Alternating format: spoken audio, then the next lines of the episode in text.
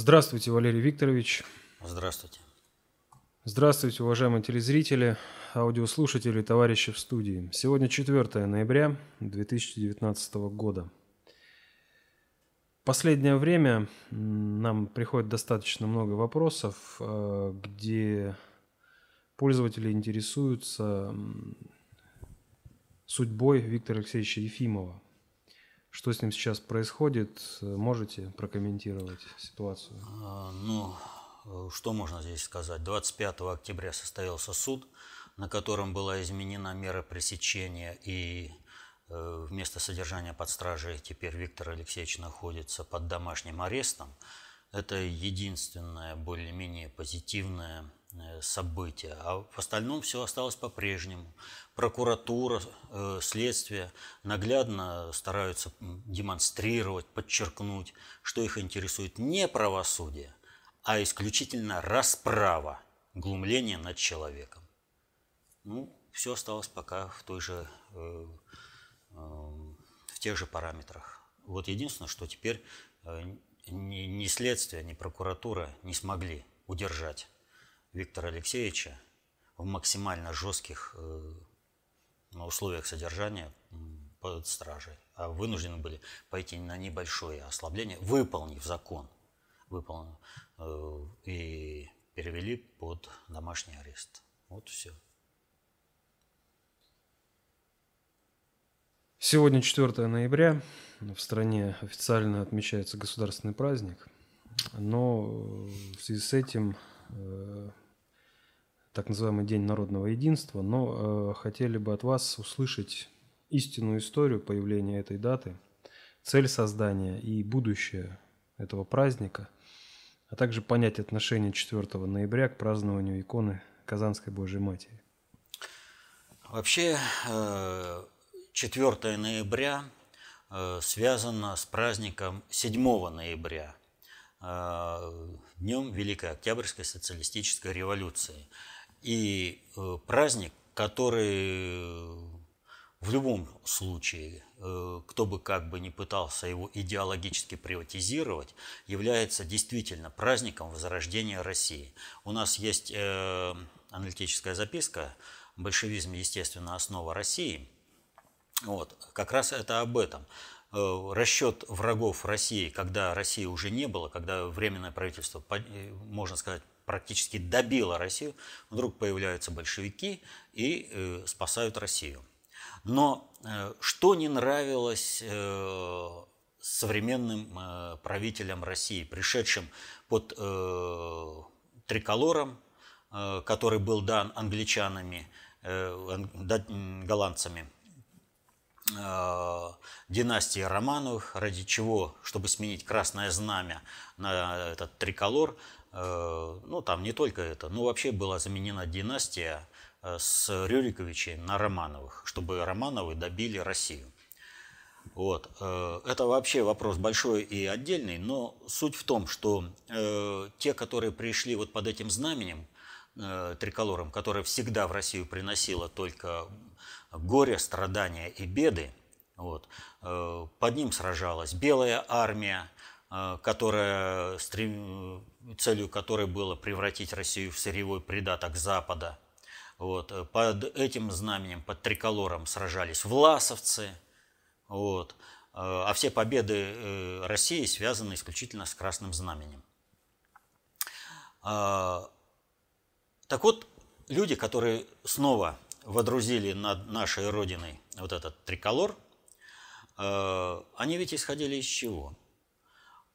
Вот праздник 7 ноября – это не просто день возрождения России, день спасения России, но и э, день, э, который выражал идеологию в том, что все люди равны – и, в общем-то, должна быть меритократия э, по заслугам.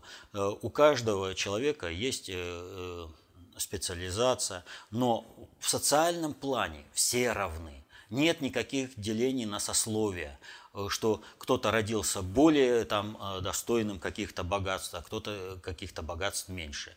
И им нужно было это дело изменить. И они придумали простую вещь. А вот Ну, это точнее не они, но тем не менее э, они это реализовали. Значит, э, о чем подумали? Ну вот э, период Великой Смуты мы переживали и в начале 17 века, и в 1612 году из Москвы выгнали поляков, которому, кстати, первый царь Михаил Федорович Романов целовал руку и клялся в вечной преданности, что позволило царевичу, а потом королю Владиславу Э, постоянно справляться. Как там э, здоровье или дела у нашего холопа, русского царя Мишки Романова? Вот.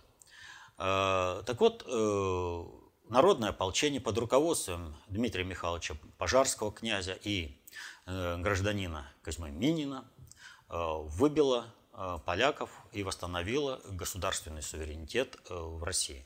Путем закулисных э, и очень грязных махинаций, вплоть до попытки убийства, убийства Дмитрия Михайловича Пожарского, на трон был посажен недоросль Михаил Федорович Романов, первый царь из династии Романовых.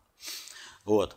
Но тем не менее, события ноября 1612 года – это такие же э, знаменательные э, события в плане спасения России, как и события э, ноября 1917 года, то есть судьбоносные. И в том и в другом случае решался вопрос, быть государству русскому или не быть. А если быть, то какому быть этому государству? И вот в 17 году Э, разные люди. Э, ведь э, по сути, если брать революцию 17 года, то это по сути проект главного разведывательного управления Генерального штаба Российской империи по спасению России. Поэтому практически все офицеры ГРУ и большинство офицеров главного артиллерийского управления то есть это самые такие знающие и умеющие люди, вот, они э, не только э, поддержали советскую власть, но и были прямыми участниками, организаторами Октябрьской революции. Так вот, э, Октябрьская революция предполагала в том, что все люди равны, то есть это ликвидация, в принципе, указа Александра III о кухаркиных детях. То есть всем равный доступ к образованию, и каждый может состояться в любом качестве в государственном управлении. А возвр... попытка использовать 4 ноября – это попытка вернуть в Россию сословное э, деление. Когда, если ты родился в нужной семье, у тебя все дороги открыты, а родился не в той семье, ну и быть тебе быдлом. И под это же дело при утверждении 4 э, ноября э, была вспышка монархического проекта, когда кинулись все элитарии э, получать различные себе это, титулы там, и э, Гогенцоллернов, которые вместе с Гитлером служили и воевали против России, и только их и видели в качестве Э, будущего правителя, Гошу, недоросля, Гошу Царевича, с его про это, матерью э, Мария Георгиевна. Вот. Э, Все, вот она. Какое отношение они имеют даже к Романовым, Гогенцоллерны? Да никакого. Тем более, что во всех отношениях они всегда воевали против России. Но именно это и нужно было элите. Поэтому так с ними носился Дмитрий Анатольевич Медведев. Он ну, там просто вот не знал, э, как шаркнуть ножкой перед э, царевичем Гошей. Вот. Но они просчитались. А в чем суть? А суть в том, что 4 ноября – вот, которые они э, в честь э, изгнания поляков из России, это тоже фун, фундаментальная дата по спасению России. Такая же дата, относящаяся к русскому большевизму, как и э, дата 7 ноября 1917 года. Э, по одной простой причине. Народ, невзирая на сословия, объединился ради одной цели – спасения государства, изгнания иноземного захватчика и установления более справедливого мира. Они-то для чего утверждали? Там Романовым и голландцам удалось перехватить а в 17 году им не удалось перехватить. И поэтому была создана супердержава номер один во всем мире – СССР. 70 лет был СССР. А живет сейчас Россия и все постсоветские республики за, на основе того, что было сделано за все эти 70 лет. И, э, в общем-то, мир, сформированный в результате этой революции, так или иначе, вот, э, остался практически неизменным в результате этого. И поэтому они думали изменить сословие, но в результате этого они поддержали э, информационную эгрегориальную накачку 7 э, ноября тем, что показали, что русский большевизм – это не краткое, такое кратковременное явление, это историческое явление. И поэтому, ну, будем праздновать 7 ноября. Ну, ну, хотели они того или не хотели, ну вот матрица работает сама по себе. 4 плюс 7 – 11. Вот так вот, если коротко.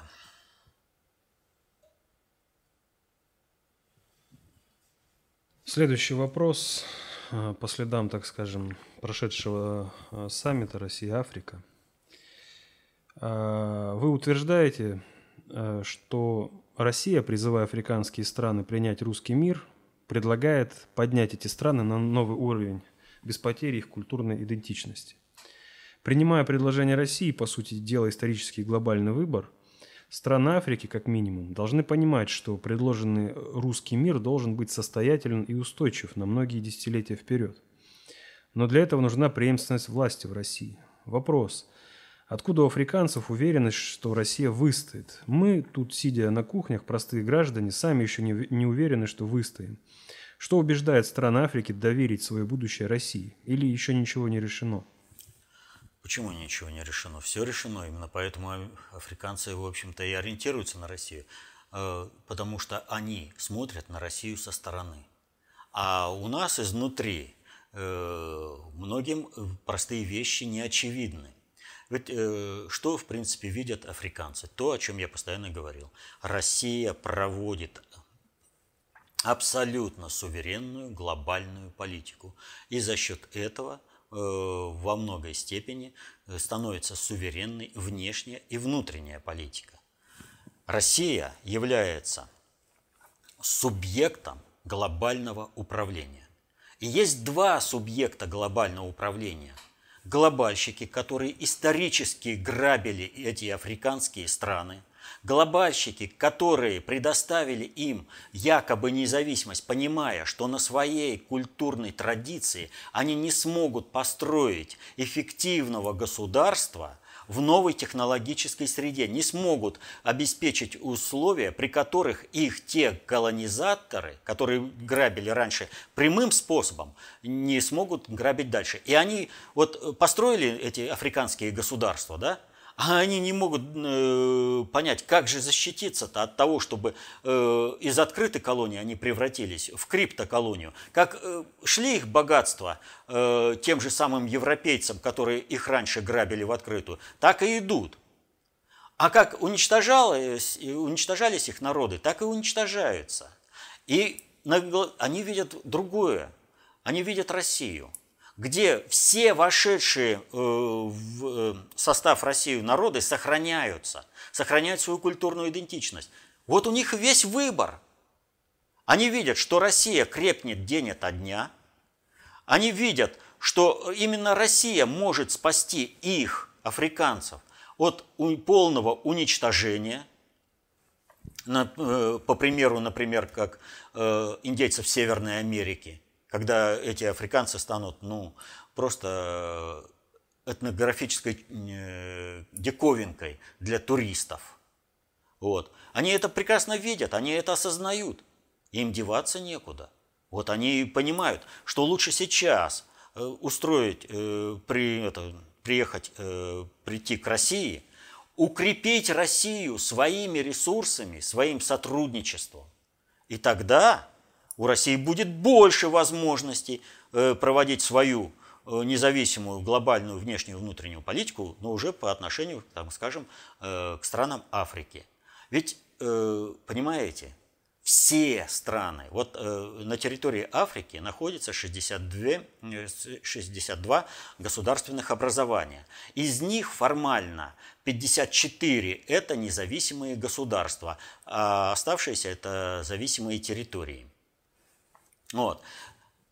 Вот а эти независимые государства, они формально независимы. И это надо было э, им конкретно прочувствовать, что встав Э, на сторону России, они же понимают, что они будут конфликтовать с предыдущим, э, с прежним э, управлением. Они это прекрасно понимают. Но выбор какой? Либо они сохранятся в будущем, либо не сохранятся в будущем. И поэтому они все приехали, все 54. А до этого они все пытались работать с Китаем. Но не устраивает этот вариант работы с Китаем. Поэтому они и пошли на контакт с Россией. Так что у нас э, именно потому, что достаточно много проблем во внутренней и внешней политике, э, люди думают, что вот Россия э, там, ну, в разной степени, кто э, в меру, в, как, в какой мере паникует, тот и говорит о том, что вот России все плохо, и России нет, э, уже там не будет, Россия погибла, да. На самом деле – при Путине мы на протяжении вот уже 19 лет проводим абсолютно независимую глобальную политику и за счет этого решаем все остальные задачи. И на основе этого создаем систему, которая, в общем-то, обеспечивает будущее России.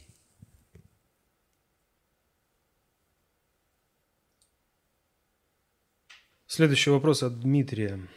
Валерий Викторович, признание США геноцида армян – это лишь желание отомстить Турции или же больше, имеется в виду замещение инструмента еврейства? Не зря, не зря же США а, не ввели никаких санкций против Нагорного Карабаха. Да и геноцид с подачи Трампа признали, насколько я понял. То есть это от глобальщиков идет. Если это замена инструмента, то почему именно сейчас? Дело в том, что Э, признание геноцида армян, в общем-то, стоит на повестке, э, на политической повестке дня у Соединенных Штатов достаточно давно. Но реша... не решалась она в результате одной э, простой вещи. Соединенные Штаты, страновая элита Соединенных Штатов хотят доминировать над всеми процессами в мире. И поэтому им признание геноцида армян как таковое не устраивает. Иначе тогда они не смогут э, проводить э, свою политику в этом регионе. Э, но Соединенные Штаты ведь не признали геноцид армян в полной мере. Это одна из палат Конгресса признала, а там еще длительный путь. И признание этого, вот это, сделанный вот этот шаг, признание геноцида армян, оно совершенно не связано с Турцией. Вот. Э, хотя этот элемент и присутствует э, в мотивационной части у некоторых, э, как у некоторой политической, так скажем, тусовки, которым нужно как-то это объяснить. А на самом деле признание, начало признания геноцида армян связано с потерей управления Соединенными Штатами со стороны страновой элиты США, которая претендует на то, чтобы Соединенные Штаты были гегемоном в мире и своей внешней политикой влазили бы в политику э, глобальную, глобального предиктора. Страновиков постепенно, постепенно отжимают от всего от всех э, механизмов. Да, они сопротивляются. И вот, э, пожалуйста, вам пример конкретный с расколом РПЦ вот, которые они пытаются устроить, э, созданием э, вот этой ПЦУ э, украинской церкви с этим Томасом. Вот, они пытаются сопротивляться на этом уровне.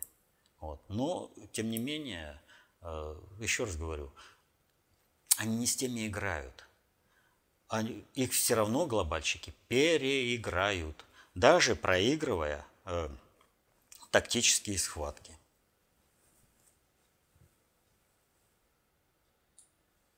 А прокомментируйте, пожалуйста, закрытие израильских посольств по всему миру. Не верится, что из-за отсутствия денег? Проект Израиля должен был э, завершиться уже в 2019 году по полной программе. То есть планировалось на 70 лет, не более того. И Израиль далее существует уже э, э, не по плану, его надо как-то вписывать. Поэтому-то такое стремление было во что бы то ни стало разжечь э, войну Израиля с Ираном, или же вот когда израильтяне сбили наш самолет, чтобы мы раскатали Израиль по полной программе, а Иран зачистил Израиль и все. То есть э, надо когда-то проводить последний Холокост по планам а, глобальщиков. Мы на это дело не идем, мы сохраняем Израиль вот, и, и как государство. Но государ, и государство Израиль – это исключительно проектно-конструкторское государство под определенный проект с определенными задачами. А если эти задачи выполнены, а дальше еще непонятно, что делать, то этот проект нужно сворачивать до определенного хотя бы уровня, чтобы потом развернуться. И поэтому, э, ведь что такое посольство?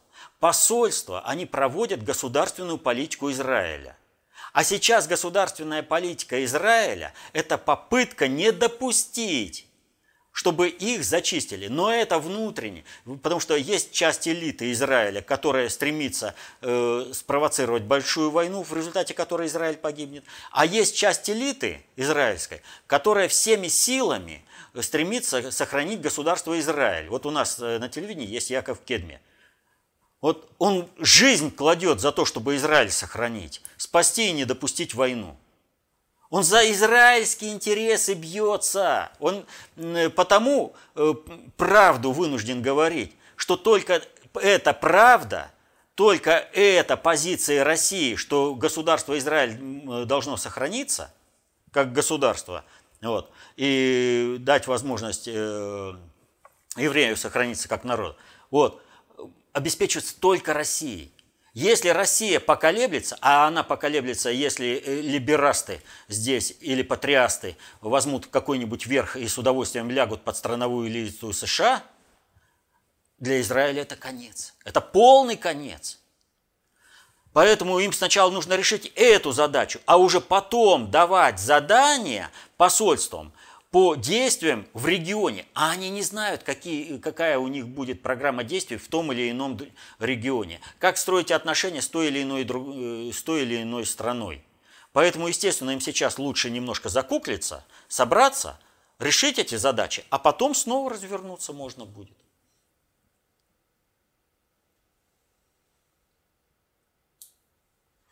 Следующий вопрос, опять э, в связи с Арменией. Ответьте, как будет решаться вопрос с проектом «Великая Армения», когда Турция станет частью России? Ведь вопрос с Западной Арменией актуален как для армянского народа в целом, так и для диаспоры в отдельности. Ведь удобнее будет передислоцироваться в Араратскую долину, Западную Армению. Неужели? К тому же Западная Армения исторически является территорией заселения армянского народа, и сейчас там живут много криптоармян. И как будет решать вопрос армян Россия с ГП? Вот удобнее переселиться, да, а кто-то ждет. Вот что в 2015 году э, уничтожили миллион армян, а потом э, эта территория осталась незаселенная, никем не взята. Вот э, курдам, когда в отличие, там, скажем, от э, турецкой армии, э, других э, военизированных турецких формирований, курдам ведь что было сказано? Ребята, вон там живут армяне, государство их защищать не будет. Приходите и очищайте эту территорию и живите сами. Забирайте всю собственность. Они так и делали. За это время там сложилось определенное, э, определенный баланс э, населения этнографический э, на этой территории, которая исторически является территорией Армении. И что? Действовать тем же способом? Как это удобнее заселиться? Это что, прийти и в ответку всех вырезать, что ли? Нет, конечно, неправильно, и в России никогда так не было, и не будет так.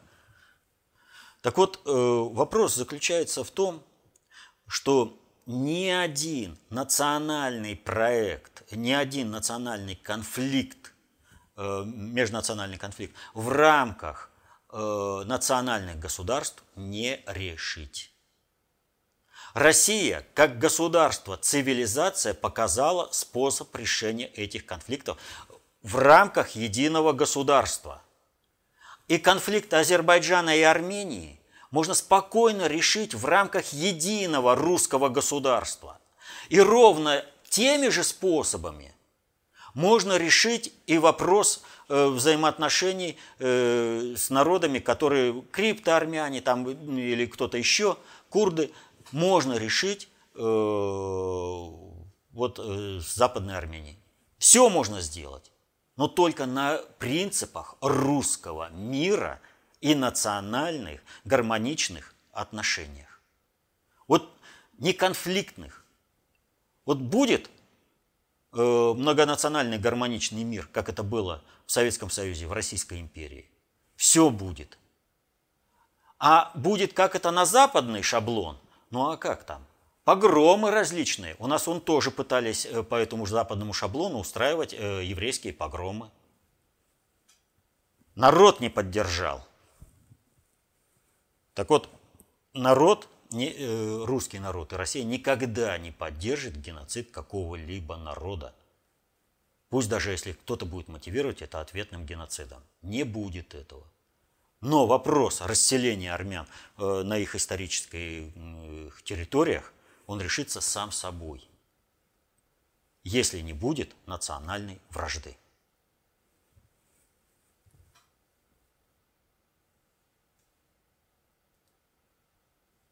Следующий вопрос от Егора. В архиве заданных вопросов э, он нашел несколько э, вопросов по теме альтернативной истории с достаточно оживленными обсуждениями. И вы часто ссылаетесь на исторические события, например, на войну 1812 года. Так вот, вы основываетесь на официальной исторической науке или на своей собственной работе с источниками? Существует ли методология работы с информацией, которую дают так называемые энтузиасты-альтернативщики? Судя по всему, там не стопроцентные выдумки – Какую цель э, преследует в частности Путин, э, появляясь рядом с картой Тартарии дважды и заявляя, что хотел бы посмотреть, как строился Санкт-Петербург? Это похоже на, на маневр на втором приоритете. Ну, что касается Путина, то, судя по всем вот таким вот вопросам, то ему лучше жить в каком-то безвоздушном пространстве, чтобы вокруг него не было никаких людей, на стенах не было никаких карт, э, он ни к чему не прикасался. Ну, то есть вообще Путин – концептуально властный государь, проводящий абсолютно независимую глобальную политику русского многонационального государства. Соответственно этому он просто обязан интересоваться вопросами управления, относящимся ко всем шести приоритетам обобщенных средств управления. Просто обязан вне зависимости, как он лично относится к тому или иному процессу, он просто обязан с этим э, явлением соотнестись. Будь то карты Тартарии или еще там чего. Без разницы, он обязан с этим соотнестись. Иначе он не будет эффективным управленцем. Он не будет знать, как работать с тем или иным явлением. Нельзя э, делать вид, что какого-то явления не существует. Если это явление есть, то по отношению к нему нужно выработать вектор целей. Нужно выработать, э, что будет применено по отношению к этому. Как оно будет, э, это явление использовано. Э, как э, защититься от его негативного влияния или использовать позитивное влияние. Или же как э, сделать так, чтобы это явление сейчас не сработало, там, ну там много чего, а потом принесло пользу, или еще там что-то, или чтобы оно было изжито. Путин, повторяю, концептуально властный государь, и поэтому со всеми явлениями он работает грамотно, спокойно и выверенно Поэтому не надо здесь вот э, каких-то вот таких конспирологических теорий. Ах, если он что-то там кому-то подарил, вот это что-то. Да, это значит, но это можно понять только с позиции глобальной политики, концептуальной власти. А вот все вот эти историки-альтернативщики, они работают под методичками, э, по методичкам, которые направлены на то, чтобы вот, э, сформировать историю вот под конкретную политическую задачу. И, соответственно, этому все рушится. Да, пользуются-то определенным набором фактов, но факты можно набрать под любую задачу управления, такую, какая это есть. Но действительно эффективное управление можно построить только при условии, как говорит государь Владимир Владимирович Путин, при, на основе реальной истории. Из истории не надо выкидывать ничего. Вот все, что оно есть, оно все должно быть использовано. Вот надо понимать процессы во всей их э, полноте и глубине. Надо изучать эту историю. Сейчас таких методик и методологий практически нет. Почему практически? Потому что есть одна. Это концепция общественной безопасности.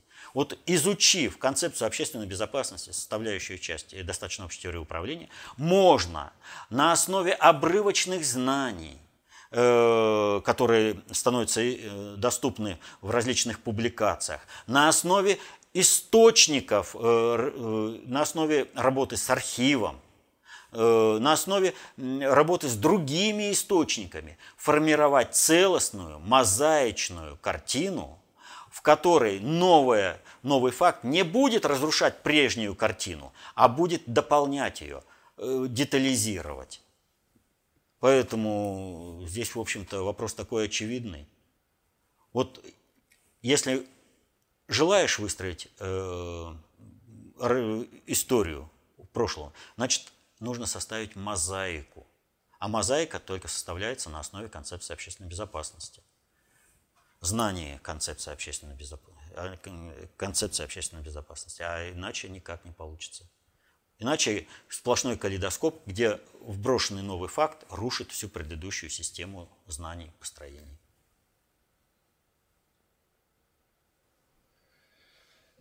Э, следующий вопрос от Антона.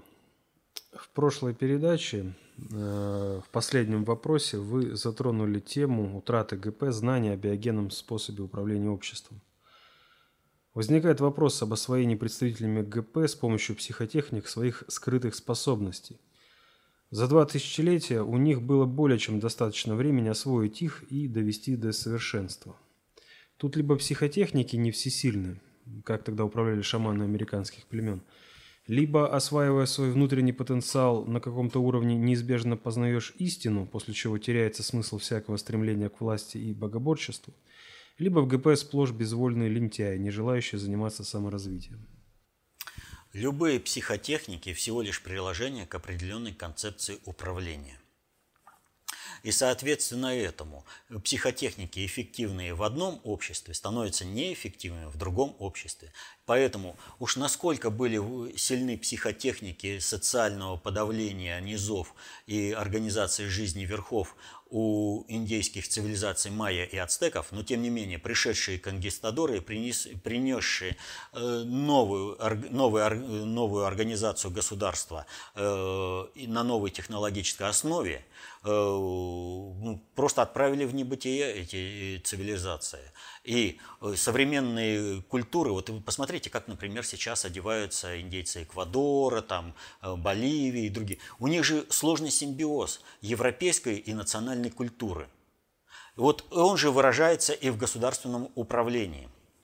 Вот, э, вот эта вот ограниченность э, понимания глобальщиков, их богоборчество, попытка выстроить альтернативное, управление, альтернативное Богу управление э, народами на планете Земля, натолкнулась на то, что Бог пустил э, цивилизацию на планете Земля не по биогенному э, пути, где эти психотехники вполне себе работоспособны, а по техногенному пути, где у народа появляется управленческое знание, и, соответственно, этому психотехники уже не такие работоспособные. Их можно сделать работоспособными, если бы глобальщики были творческими.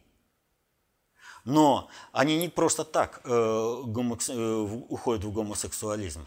Творчество дает нормальные отношения мужчины и женщины. А э, отношения однополые, они творчество не дают. Соответственно, этому э, не могут глобальщики использовать психотехники э, так, чтобы они могли принести им пользу. Но вот эти все психотехники биогенной цивилизации – они сохранились, ну, например, в культуре индийских йогов. Для чего? Для того, чтобы когда общество достигнет человеческого типа строя психики, общество смогло отказаться от костылей э, техногенной цивилизации. Телевизор, автомобиль, самолет, телекинез, э, телепортация и многие другие вещи – станут доступны всем. Но для этого нужно изменить тип строя психики у всего населения, то есть стать людьми. Вот тогда эти психотехники снова откроются.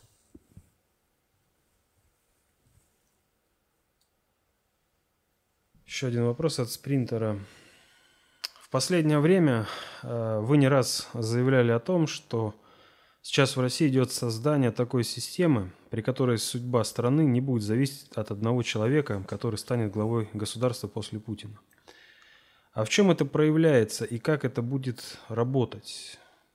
Поясните или дайте хотя бы намек для сторонников концепции, если это пока нецелесообразно оглашать открыто? Безусловно, это нецелесообразно оглашать открыто, хотя все эти процессы абсолютно открытые – и знающий их поймет. И намеков, в принципе, давать здесь не надо. Вот многие вещи нам непонятны не потому, что наши понятия слабы, но потому что сие вещи не входят в круг наших понятий. Так вот, многие вещи нужно включить в круг своих понятий, и тогда э, сразу видение всего будет гораздо шире. Но самое главное, вот э, в круг понятий нужно включить знание о том, как управляются сложные социальные суперсистемы. Вот без этого знания ничего не будет. Вот просто не разберешься. И всегда рискуешь стать заложником э, манипуляций э, какого-либо субъекта э, ну, более высокого уровня управления. Вот. Для одних это вот идет, э, там наперсточники были, вот шли люди, о, да я же сейчас вот отгадаю, да? Нет, не отгадает, потому что он всех правил игры не знал. Вот. И также везде. Потом можно сколько угодно руками разводить и говорить, ну я же не знал всех правил игры. Так вот, чтобы не вписываться в те процессы, правил игры, которые не знаешь, а чтобы ты эти процессы включал в собственное управление, нужно знать, как э, управляются сложные социальные суперсистемы. А эти знания даются только в одном источнике, в работах внутреннего предиктора СССР, опубликованных до июня 2018 года. Вот освоив эти знания, можно спокойно понять, что делает Путин, э, на каком этапе все это проходит – а вот такие вот вопросы, они ведь э, очень интересны и врагам России. То есть, а где? На какой крючочек-то зацепить? Где палочку в колесо-то вставить, чтобы колесница России э, кувыркнулась? Им это очень интересно. А зачем? Нам-то это зачем? Все люди, которые хотят реально разобраться в управлении, они спокойно сядут за учебниками, за учебники, за работы внутреннего предиктора СССР, будут изучать структурное и бесструктурное управление, шесть приоритетов управления, полную функцию управления, виды социальной власти, виды социальной идиотии и еще много чего. А вот когда освоят теорию, а теорию ведь ее легко осваивать, когда тут же ее смотришь э, примеры из жизни – Тогда она осваивается легко, быстро. Ну вот. Э, там самая большая проблема – это с языком изложения и терминологией. Но здесь немножечко э, тоже надо э, посидеть. Ну, извините, без труда не вытащишь рыбку из пруда. Учиться надо вот, прилагать усилия. А приложил усилия, поработал над собой, и все, и знания откроются. Но откроются по нравственности. Изменение нравственности Э, в сторону э, формирования э, работы над собой в сторону обретения человеческого строя психики открывают вот эти знания. Поэтому все, что хотите знать, вы узнаете из работы внутреннего предиктора СССР, когда вы их примените на практике. Вам все сразу станет очевидным, что происходит и как происходит. Ну, а те, кто хотел бы вот с этим разобраться, чтобы навредить России – им тот же совет. А почему мы такой совет даем? Да потому что после этого они либо самоуничтожатся, либо станут друзьями России. Вот и все. Это последний вопрос на сегодня. Ну вот сегодня мы снова говорили о необходимости знания. Потому что знание – власть. Вот если вы не знаете какого-либо процесса, какого-то явления, то вы всегда рискуете стать э, жертвой чьей-то манипуляции. Осваивайте знания об управлении сложными социальными суперсистемами. Разбирайтесь в структурном, бесструктурном управлении. И тогда никто не сможет манипулировать вами. Вы сможете защитить интересы свои и своей семьи. Мирного неба вам над головой. Счастья. До следующих встреч.